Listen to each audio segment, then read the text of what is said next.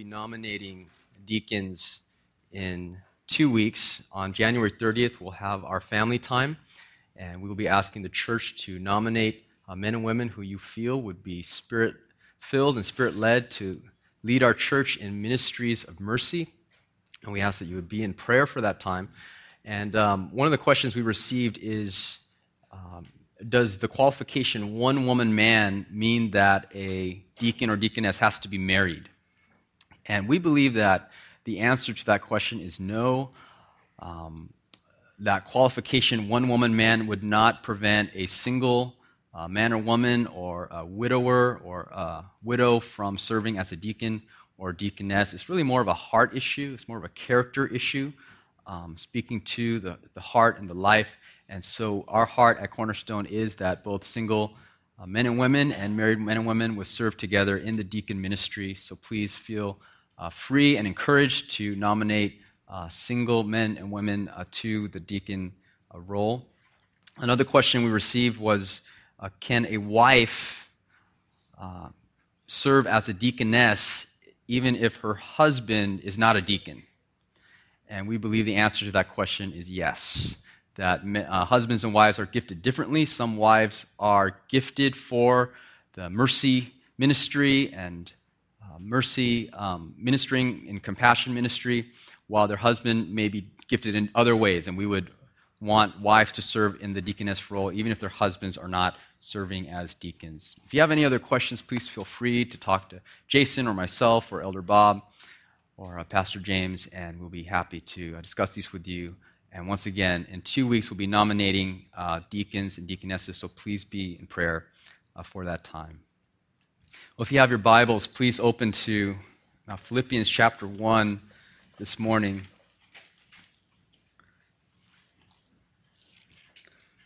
Philippians chapter 1, and our scripture reading is going to come from verses 3 to 8.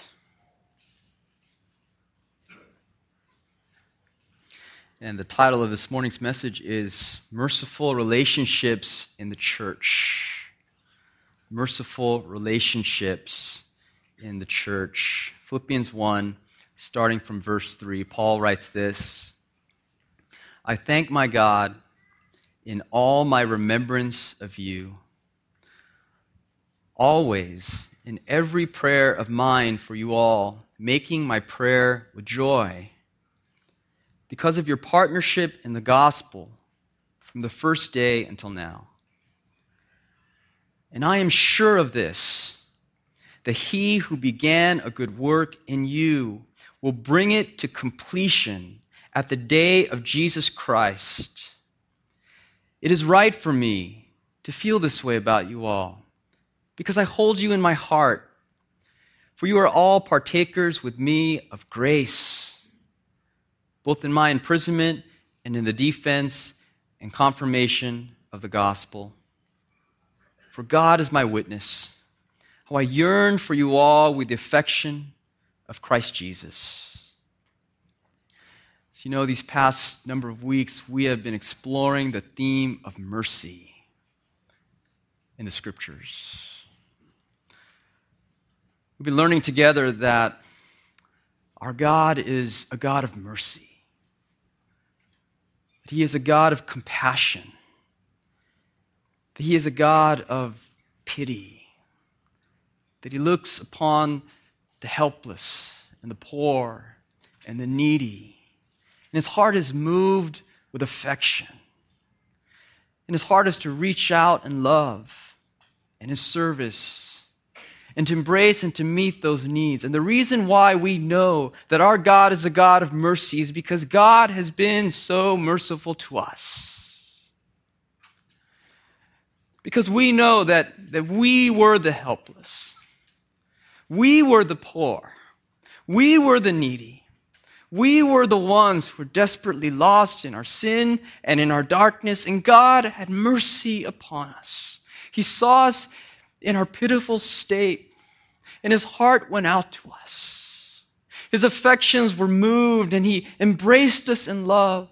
And he sent his son to die on a cross in order to save us from our sin. And because we have received such mercy from God, we know that our God is a God of mercy. As we have been seeing the merciful heart of God in the gospel, our heart as Christians have been to become merciful people ourselves. We want to be like our Father. It's like any son or any daughter who looks at their dad and they just, we want to be like our dad. Our Abba Father, He is so merciful, and so we want to be like Him. We want to be like Jesus Christ. And so we want to express love and mercy and pity toward those in the world. And we've been learning about how the church does that, not just only in their emotions, but also in how we structure the church. How even in the church there are offices, deacons and deaconesses, who are meant to mobilize and to lead the church in mercy ministry so that the church becomes a culture of mercy. This has been such a tremendous study these last number of weeks. I know our hearts have all been encouraged and all been blessed. This morning, I want to take our thoughts one step further. And I want to talk about this morning how we are to have merciful relationships in the church. How we're not just supposed to have hearts of mercy toward people who are out there, people who are in India, people who are in Africa, the orphans and the poor of our society, but we are also to have mercy in here in the relationships we have in the body of Christ, in our fellowship with one another, that the church is to be a fellowship of mercy. And we are to have love and compassion and affection for one another because God has been so merciful to us. These last few weeks, I've been just taking time and just, just remembering the mercy of God in my life. Just remembering how 14 years ago, how I hated God, how I blasphemed his holy name, and how I spat upon the cross of Jesus Christ.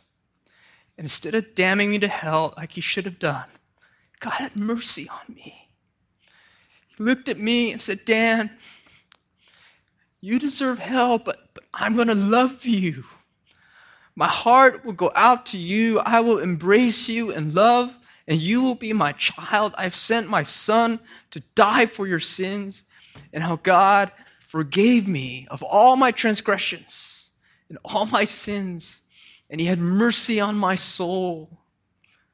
And how every day of my life since then has been a day of mercy that I wake up every day and say, Great is thy faithfulness, O Lord. Your mercies are new every morning.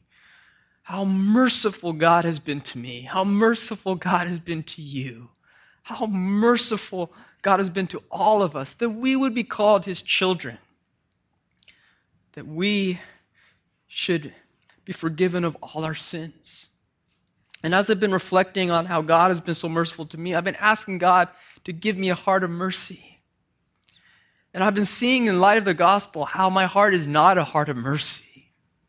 My heart is a heart of law. I demand justice from people. I'm not a compassionate person. I don't have affections for people who offend me. I don't naturally have pity upon the poor and the helpless. I'm just asking God, God, I need you to break through to my heart. I need you to soften my heart. I need to have a heart of mercy because I want to be like you, Lord. And as I've been reflecting on this theme over the last number of weeks, I've been realizing that sometimes mercy is hardest to show to the people we know the best. I mean, isn't that true? I mean, sometimes mercy is hardest to show. It's not, it's not to people who are out there, it's to people who are in here. I mean, I can look at slideshows of orphans in Africa, my heart is moved. I'm stirred to affection and pity. I can hear reports of stories of the poor in India, and man, my heart is moved with compassion, and I just want to do something. But to people who we know the best, people who we've known for a number of years, people who were acquainted with all their weaknesses, all their failures, all their sins, all their weird quirks, people who we are most familiar with, sometimes that's where it's hardest to show mercy. And I just wanted to bring us a reminder from God's Word that as we pursue a culture of mercy in the church, it's not just to people in the world, but it's also to people in here. It's also to our relationships in the body of Christ. Just want to remind you this morning and that I believe the Lord wants to do some heart surgery in our hearts this morning. And that this morning's message is not going to apply to the Christians that you're happy with.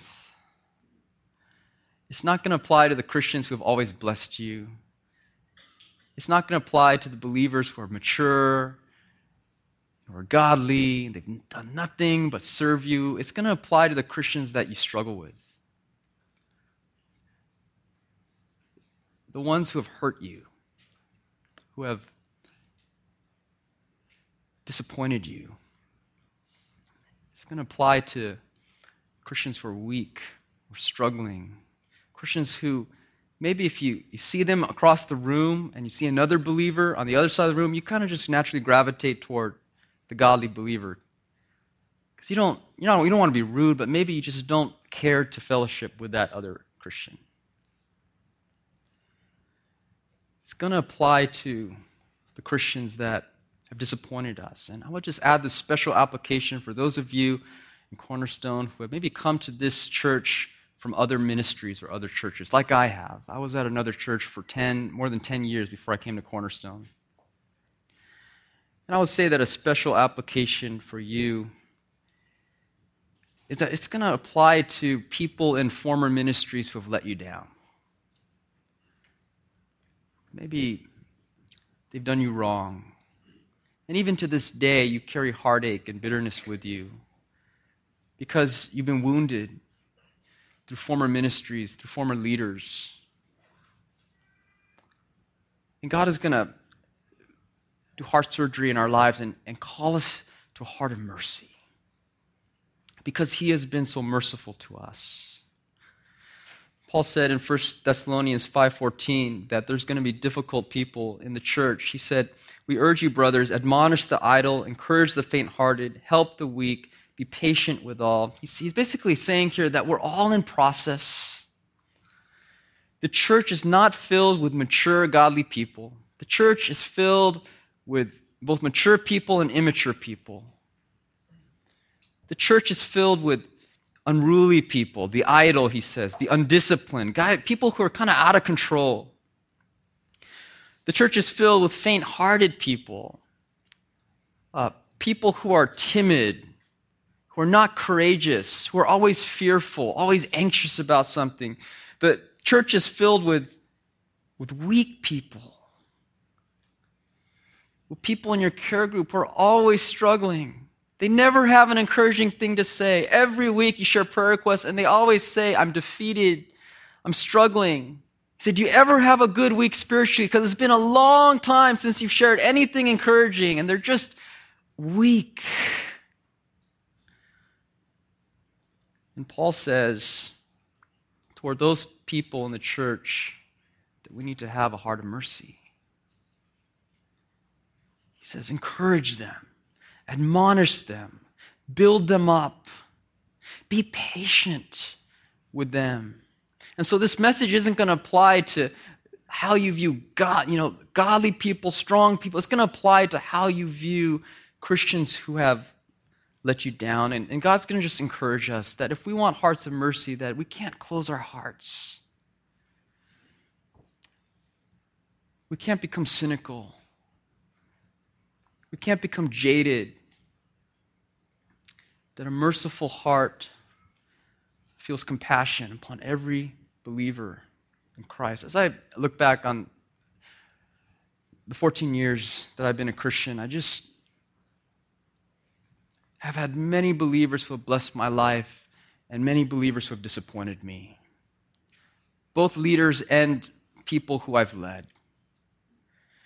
And without the gospel, my heart is critical. My heart is, is jaded. My heart gives up on people. But a heart of mercy is one that opens up its heart toward those who have hurt and wounded you. In Philippians 1, verses 3 to 8, we find three things that a merciful heart feels when looking at other believers. And we're going to find that a merciful heart, when it looks at other believers, feels number one, gratitude for the past, number two, confidence for the future, and number three, affection in the present. Let's look first of all at the first thing. A merciful heart feels gratitude for the past. Verse 3, Paul says, I thank my God in all my remembrance of you always in every prayer of mine for you all, making my prayer with joy because of your partnership in the gospel from the first day until now. As we noted before, Paul was a man who never, who had experienced God's mercy.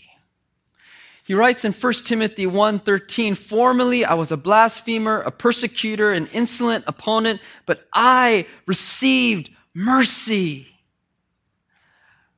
He was a man who never got over his conversion. He was a man who never got over the wonders of his testimony. He, he, was a man who never got over the wonders that God, a holy and sovereign God, would reach out and love and save him, the worst of sinners. And he says it is a trustworthy statement deserving full acceptance that Christ Jesus came into the world to save sinners, among whom I, I'm the chief, I'm the first. I'm the worst, and God saved me in order to be an example to everyone that Jesus Christ can save sinners. And that's why he came. His heart had been shaped and had been moved by mercy. And because Paul was a man who had experienced God's mercy, he says in verse 3 that he, his heart is moved with affection toward other believers. He says, I thank my God in all my remembrance of you. And I just want to note here that, that brothers and sisters, this is not platitudes. This is not Paul writing a Hallmark card. It's not just nice saying. This is honestly how Paul feels about other believers. He says, Every time I think of you, my heart is filled with nothing but joy. Every time my heart remembers you, I am filled with thanksgiving and gratitude. You are my greatest joy, Philippian church.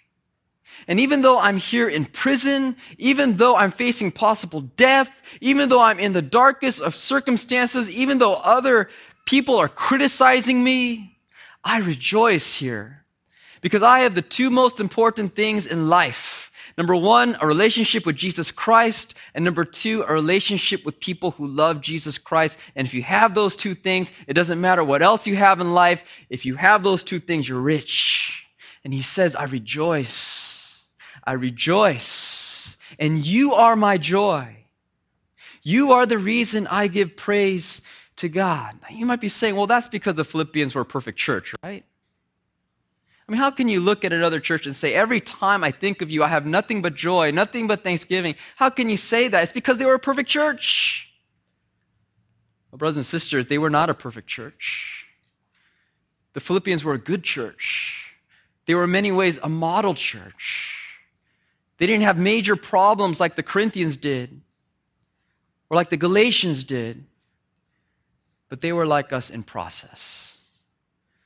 They had been saved from the penalty of sin. They had been saved from the power of sin, but they had not yet been saved from the presence of sin. And so in chapter 2, verse 2, Paul has to exhort them to unity because maybe there was rumblings of disunity in the church. In chapter 4, verse 2, he has to tell two sisters, Euodia and Syntyche, you two sisters, get along. Because these two sisters couldn't work it out. And he actually said, calls a third party in, a guy named True Comrade. He says, True Comrade, you come along and help Euodia and Syntyche to work out their problems because they keep fighting in the church. In chapter 4, verse 10, he says, You have revived your concern for me, Philippians. And the translation is that there was a gap where you didn't show concern for me. There was a time period where it seemed like you weren't concerned, but now you've revived your concern for me, and I rejoice in that. The Philippians weren't a perfect church. And yet, Paul can look at this church and he can say, I thank my God in all my remembrance of you always in every prayer of mine for you all, making my prayer with joy. Every time I think of you, I have nothing but joy. And the reason is that their relationship was rooted in a transcendent reality, verse 5, because of your partnership in the gospel from the first day until now. Because of your koinonia, your sharing, your fellowship we share together in the transcendent message of Christ and Him crucified. There's nothing greater in life than that because our hearts have been knit together in this one great message. Every time I think of you, I have nothing but joy. I want to bring a practical application from this text to our hearts. The practical application is this gospel centered relationships have a short term memory. Gospel centered relationships have short term memory. And what I mean by that is that when the gospel is at the center of your relationship with another believer, you have a short term memory when it comes to, to anything that's evil, anything that's deficient. Any disappointment, any heartache, any hurt the gospel gives you this desire to, yeah, deal with problems when they come along, resolve problems when they come along, but just to move on and to forget quickly and to have nothing but sweet memories. The, the gospel gives us long term memories when it comes to blessing, to kindness, to goodness. We remember how people served us. We remember how people invested in us. We remember how people prayed for us. We treasure all those things and we, we have long term memories when it comes to blessing, but when it comes to evil, we forget. We have spiritual amnesia the Holy Spirit gives us this blessed forgetfulness. When we look back on our history with other believers, we don't remember the faults and the failures. All we remember is the sweet memory, and we could say of other believers, I thank my God in all my remembrance of you because the gospel is at the center of our relationship. And I will just ask you this morning as we look at this text is that your heart toward other believers? Is that your heart for believers in your history? Can you look back on your history with other Christians and say, you know what? I have nothing but sweet memories, nothing but joyful memories of all the blessings that God has given to us? Or would you look back on your history and you just you have heartache and pain and things that went wrong and things that we didn't agree on and things that and, and you, you just treasure those things in your heart and you rehearse those evils in your heart until you become bitter and you become cynical and you say, My heart, I don't want to ever open up my heart again because relationships are too painful.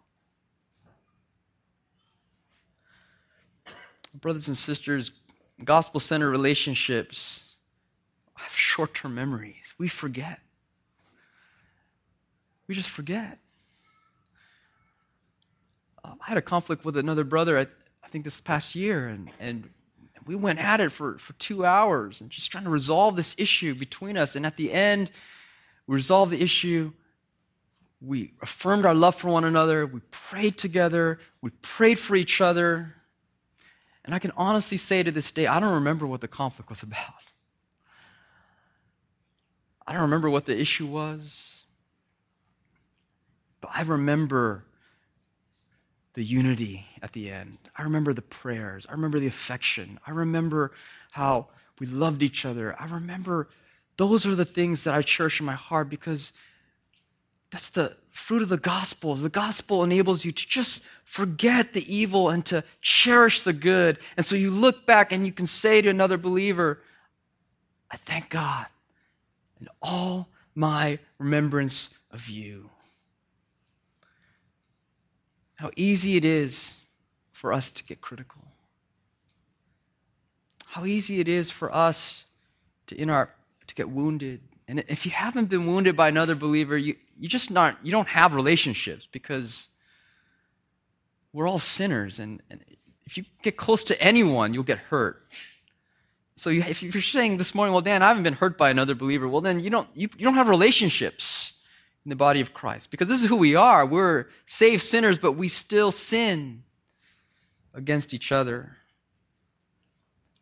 Can you look at the Christians in your life and can you have gratitude for the past? Again, I want to make special application to those of you who've come from other ministries, other churches. And as you look at your history with other ministries, would you be merciful in your evaluation of how other leaders have invested in you? When you look at the memories of being under other leaders, would you be merciful? And if there was anything good, if you learned anything from a Christian leader or servant, if there was any blessing, any fruit, would you look at that and just say, Praise God that God used that person in my life to produce this because I wouldn't be who I am without that person investing in me. And would God give you a heart of blessed forgetfulness to just forget the rest? So you can look back and say, I thank God in all my remembrance of you. And the reason why I say that, brothers and sisters, is because 10 years from now, you know what? You're going to look back on your current leaders now at Cornerstone, and we're going to need a merciful evaluation from you as well. Because we have flaws and we have weaknesses, and I'm sure we will hurt you as well. And we all just minister by the grace of God. The first thing that a merciful heart feels is gratitude for the past. Let's move to a second thing a merciful heart feels for other believers, and that is confidence for the future. Confidence for the future. Paul looks at the past and he has nothing but joyful memories. Paul looks at the future and he says this, verse 6 And I am sure of this.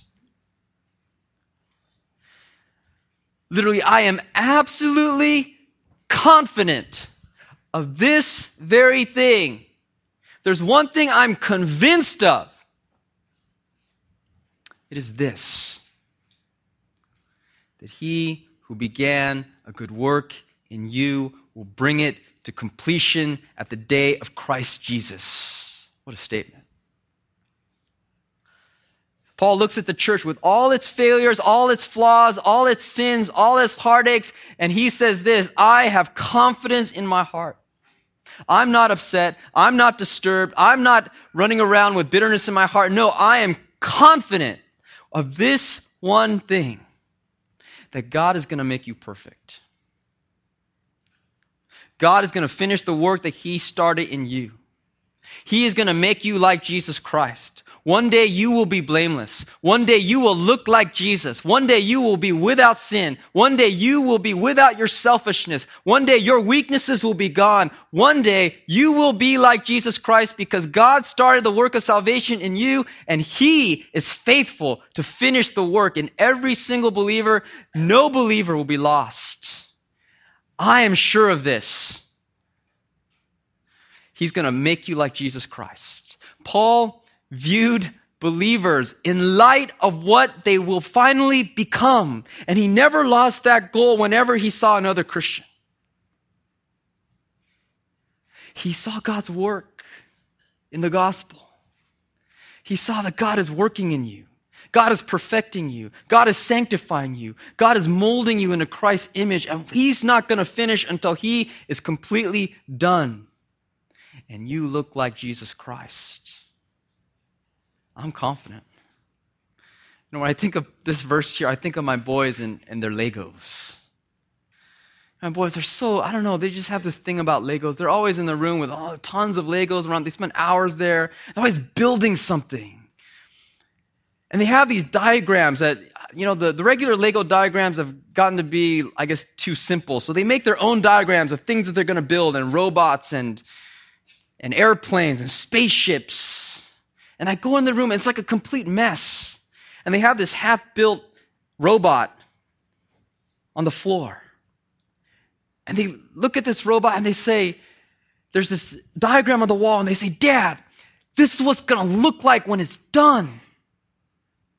And they're so excited about what it's going to look like that they're feverishly working to finish the project.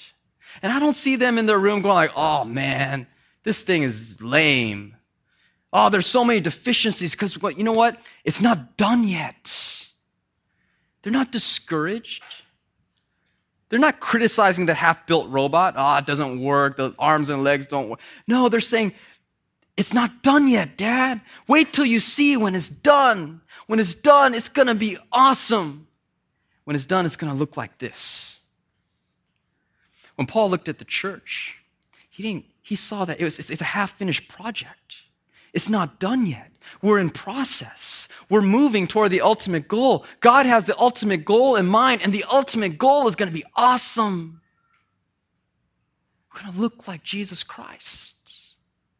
And when you have the heart like this, when you can look at other believers and with all of the weaknesses in their lives, look them straight in the eye and say, I am confident of this thing, that God is going to finish the work in you He's not going to stop until you look like Jesus. When you can do that, you can have joy in your heart and you can say, I thank God in all my remembrance of you.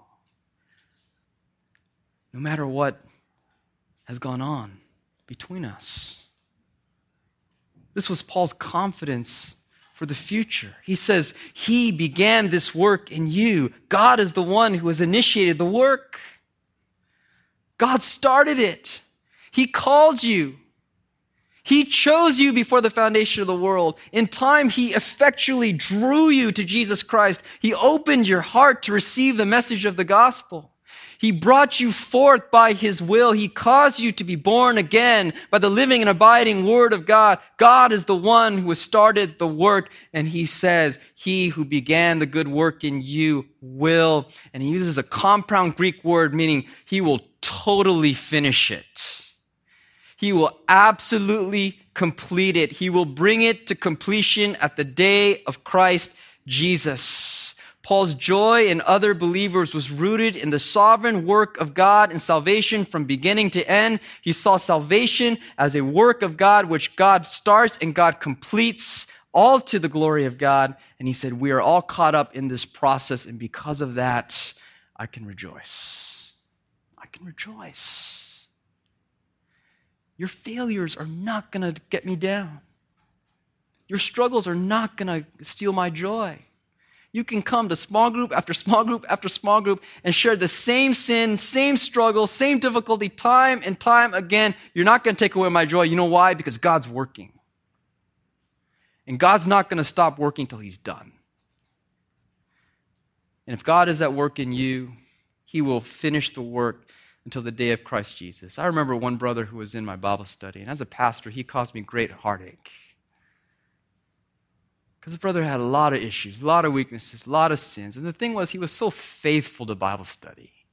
I mean, he was there every single week. And sometimes it's like, you know, you know, you don't have to come every week. You know, you could if you have a cold, you know, he came with a cold, he came on time, and he had he, every week it was the same old struggles and heartache. And, and every year, every year, he'd grow a little bit. Every year, he'd take one step toward Christ. Every year, there'd be one little shriveled grape of a fruit in his life. Just enough to know that he's a Christian, he's a believer, God's working. And I had to learn that I can't base my relationship with this brother on the basis of his maturity or his immaturity. I have to base my relationship with this believer on the basis of God's sovereign will to complete the work in his life, I have to be able to say to him that God has begun the good work in you and he will be faithful to complete it. I'm not going to fix you. I'm not going to make you perfect, but God's going to do it. And if God's going to do it, then we can persevere in this relationship. Because God never stops until he is completely finished. Can you look at another believer that that believer that the Holy Spirit is bringing up in your mind and your heart right now, the one who has caused you pain, the one who has disappointed you, can you look at that believer and look him in the eye and say, I'm confident. God's not done with you. God's going to finish this work. I see God's work in your life, and I know He's, he's not done yet. I would encourage you in your thought process and your, as, you, as you think about other believers, and as you, every time you think of another believer's weakness, to add the phrase, but God is working. But God is working. This brother hurt me, but you know what? God is working. This brother has this weakness, but God is working. This sister keeps bringing the same struggle to church week after week, but God is working. And God's not going to stop until He is finished. I have one Christian friend that I've known for many years. We've known each other since we were spiritually young. And um, this is why I admire those who've been at Cornerstone from the very beginning, because you guys have known each other since you're young, and you still love each other. You still like respect each other. If you would have known me when I was spiritually young, you wouldn't respect me. We did so many foolish things when we were young. And I have this one Christian friend, known for many years. And um, we met each other in the middle of what we used to be and what we will become. We met each other in, in immaturity and weakness, and we sinned against each other and disappointed each other. Um, at one point, I was so hurt so deeply by this brother that we had no contact for maybe one or two years. And looking back on this relationship, I'm just amazed by grace. I'm just amazed at the grace that God has given to us because today we have a heart of love and of unity and of joy together. We rejoice, we pray for each other. And God has given us this blessed forgetfulness that we don't remember. We just don't remember the heartache. It's, it's in the past, and, and we don't bring it up. It's, we just remember the grace that God has given to us, the ways that God has used us in each other's lives. And we can rejoice because I can look him in the eye today and say, I'm confident of this, that God began the good work in you, and he will be faithful to finish it. Do you view other Christians in light of what they will become? It's a glorious thing, isn't it? Just to think about, you know, look at brothers and sisters in the church, and just imagine what are you going to look like when you look like Jesus? Same you, same personality, but like Jesus without sin. And just imagine what are you going to look like? So it's such encouragement to look at my wife and to say, what, what is she going to look like when she's perfect? Not that I'm complaining now, but when she's perfect, wow. What is she going to look like? to know that God is going to finish that work. Paul, when he looked at other Christians, felt gratitude for the past. He felt confidence for the future. And thirdly and lastly, he felt affection in the present. He just loved people. He just loved the Philippians. You know, when you, when you look at the past and God has freed you from all the bitterness of what's gone on, and when you look at the future and you see glory and you see that we're going to be like Jesus Christ, it just frees your heart to open up your heart with affection in the present. It just frees your heart to love Christians, just to love believers. Let them in your heart. Say, I love you. I'm going to open my heart to you. And that's what Paul did. Verse 7, he, he says, It's right for me to feel this way about you all, because I hold you in my heart for you are all partakers of, with me of grace, both in my imprisonment and in the defense and confirmation of the gospel. For God is my witness, how I yearn for you all with the affection of Christ Jesus. I love how he says in verse 7 this is right. It's right. This is the only appropriate response to the gospel. Look how good God has been to us.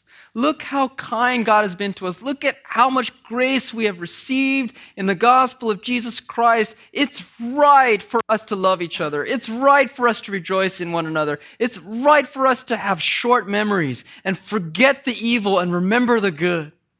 It's right. A lot of times people think Paul loved people because he was naturally a people person. You know, he's just kind of this guy who went around giving everyone bear hugs. You know, Paul was, Paul was a scholar. He was a Pharisee. He was a bookworm. He, I don't think naturally he was a people person. But the gospel had done this work in his heart where he just says, you know, this is right for me to open up my heart, open up my emotions, and just love you. And you're in my heart. You're in my heart because you all are all partakers with me of grace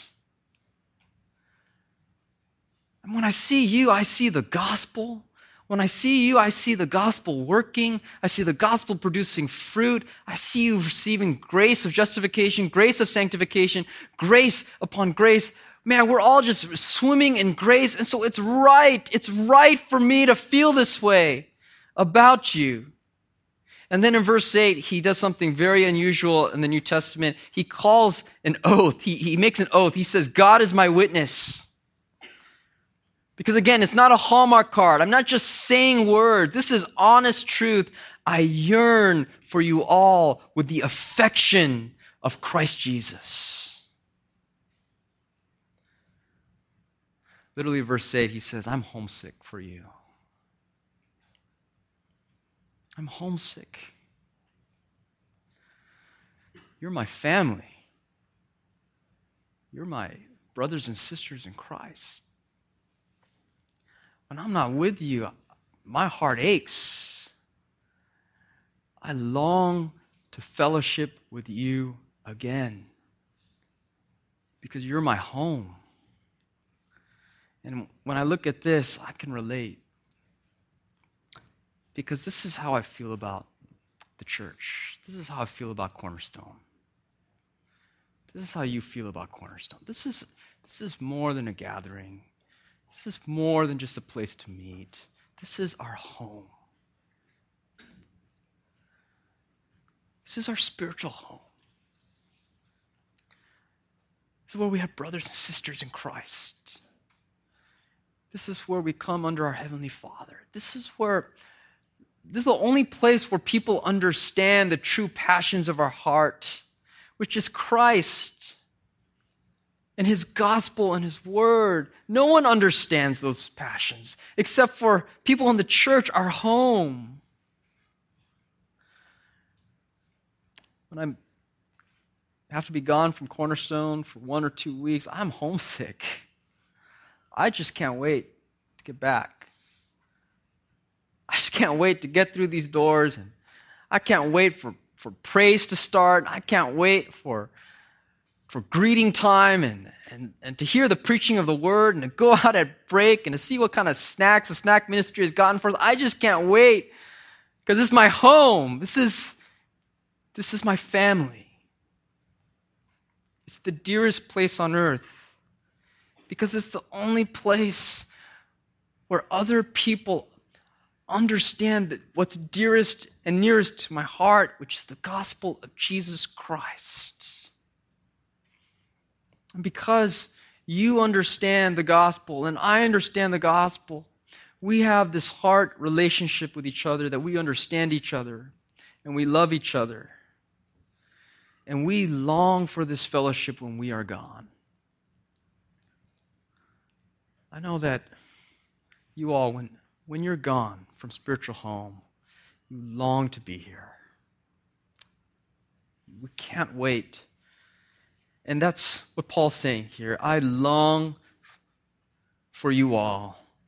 And then he adds, with the affection of Jesus Christ. What does he mean by that? You know what Paul's saying here? He's saying that you see all this love and joy and longing and affection and kindness that I have in my heart toward you. It's not me, really. It's not Paul It's not Paul who has all these emotions, Paul who has all these affections. It's not Paul who's rejoicing. It's, you know who it is? It's Jesus living inside of me.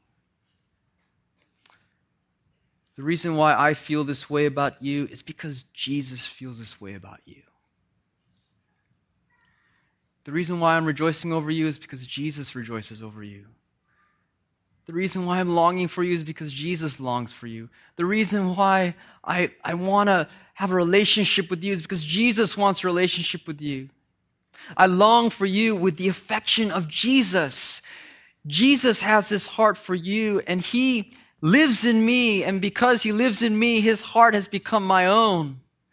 And what you see in me is heart of Jesus Christ. I long for you with the affection of Jesus. And what he's saying here in verse 8 is, is basically this that in the end, this passage isn't about my love for you. In the end, this passage is about how Jesus loves you. In the end, it's about how Jesus feels about you. You know, if you're his child, he, he loves you. He just longs for you. He rejoices. He wants you to draw near to him in fellowship and in worship. And he has this compassionate heart of mercy towards you. When we love each other in the body of Christ, when we show mercy in the body of Christ, what we are doing is simply expressing the heart of Jesus toward one another. And we're just being instruments so that Jesus can love you, so that Jesus can love the church through our lives and through our heart.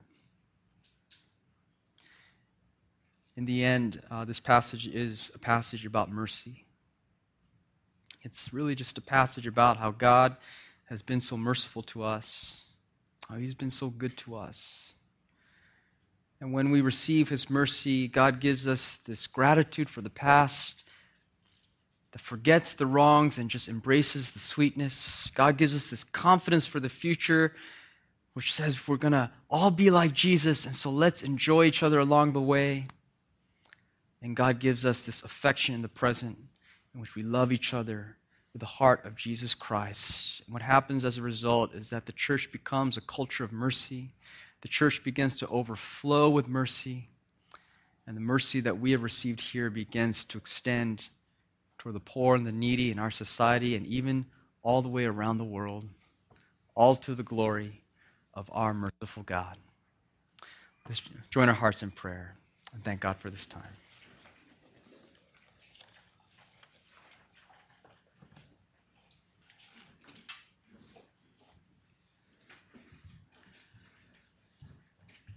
Our Father, we thank you so much for being merciful to us.